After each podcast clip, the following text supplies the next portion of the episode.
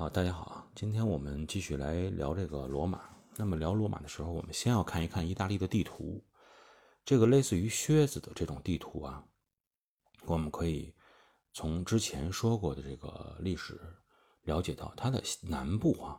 已经被更高级的文明的殖民者，包括希腊呀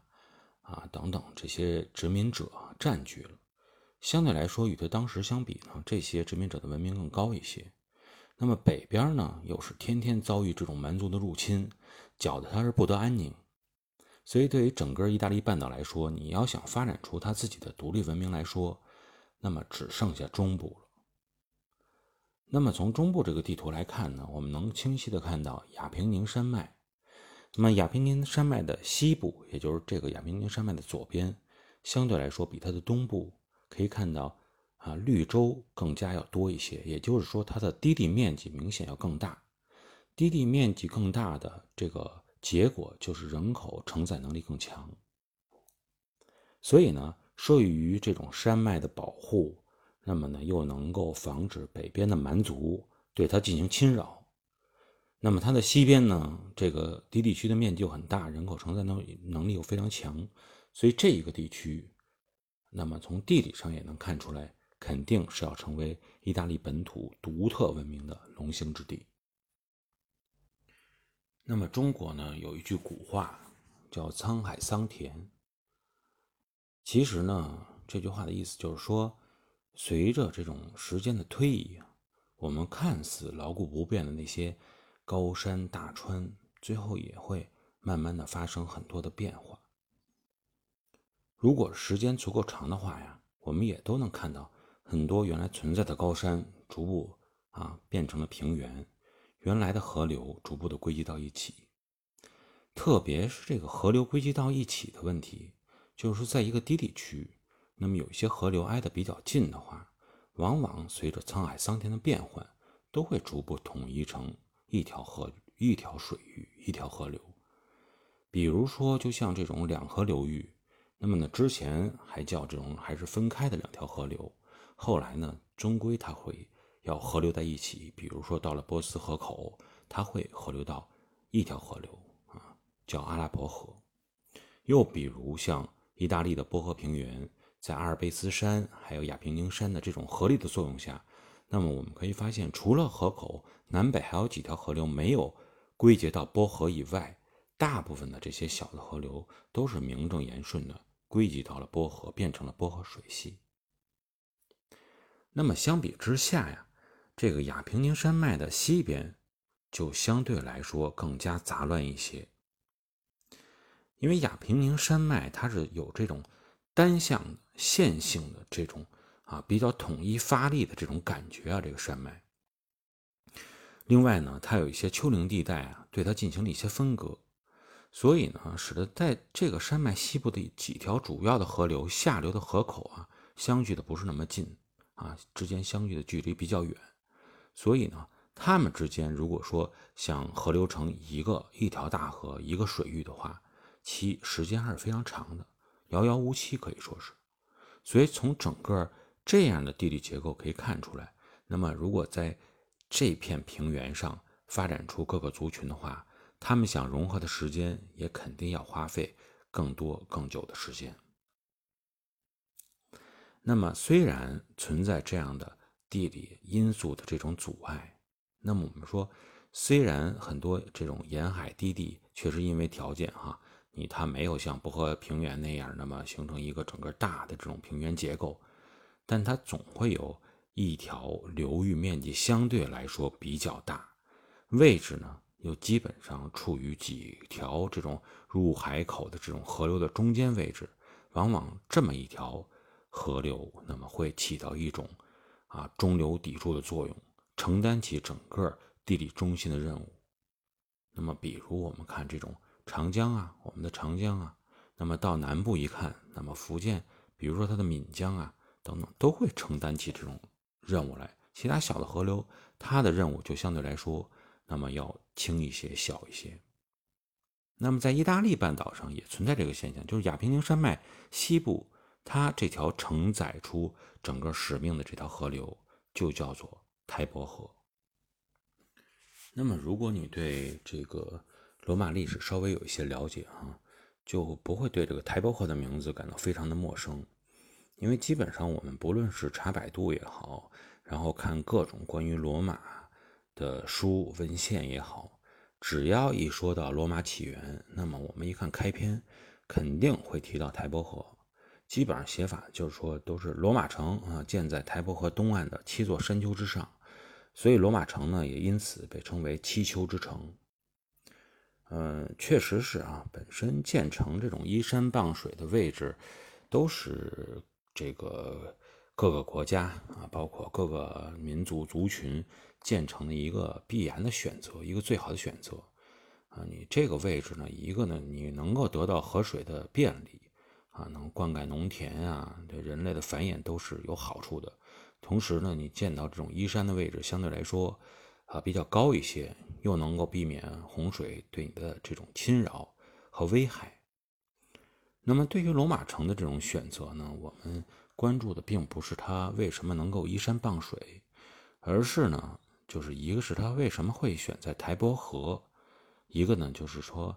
那么选择台伯河能够理解它又为什么会选在台伯河的东岸。从地图上来看啊，台伯河的位置确实是不错啊。它这个位置如果占据了以后，那么沿着台伯河下游为根基，逐度逐步的向这种南北扩张啊，都是有很便利的。所以说呢，确实它是一块风水宝地，选择台伯河这个地方来建城是没有任何问题的。问题就是说，这么一块好的地方哈，肯定不是说你罗马人看中了以后。啊，就可以征用。他之前肯定有人在这块已经建了一些城市了。那么不，你不会知道，在罗马建成之前，那么肯定是有啊很多操着不同语言啊这种族群在这片土地上不断的竞争，不断的去想要建筑自己的族群的聚集地。那么当时罗马人建成选择台伯河的时候，实际上这块呢有两大族群确实已经对这个地区进行了控制。那么这两大族群呢，一支就是拉丁人，就是罗马所隶属的拉丁人；另外一支呢叫伊特鲁里亚。那么这两大族群他们的分割线呢，就是发源于亚平宁山脉西北边啊，直接南向注入地中海的这个泰伯河。拉丁人当时住的这个拉丁姆地区就是在台伯河的东岸，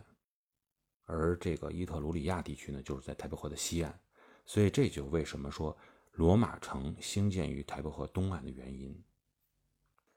那么，我们把罗马先放下不谈啊，先说这伊特鲁里亚，到底它是什么样的族群？因为我们都知道，这个伊特鲁里亚地区是在罗马共和国后期被彻底征服了，然后呢，你融入到了拉丁人里面，所以他们这个呃种族啊、语言的属性，到现在基本就属于一个谜。啊，大家都不知道怎么回事儿。那么实际上想了解这个情况呢，先是要回到这个公元前八世纪来看这个希腊，希腊人以及腓尼基人他们在干什么？公元前八世纪，希腊人和这个腓尼基人呢是已经来到了地中海，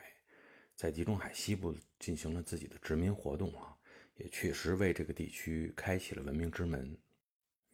那么从这个地理位置来看，应该说，拉丁人应该是确实有机会来接触到希腊文明，并且呢，在这个台伯河啊，逐步的发展出自己的优势来。但实际上，事实却是什么呢？就是确实在二百年的这个最初的这个二百年时间里，就是公元前呃这个八世纪到六世纪这么一个时间，占据优势的不是他们。就是这个伊特鲁里亚人占据了优势。那么这些拉丁民族的这个这个竞争者的伊特鲁里亚人，不仅是说向拉丁姆地区扩张了自己的势力，而且还数次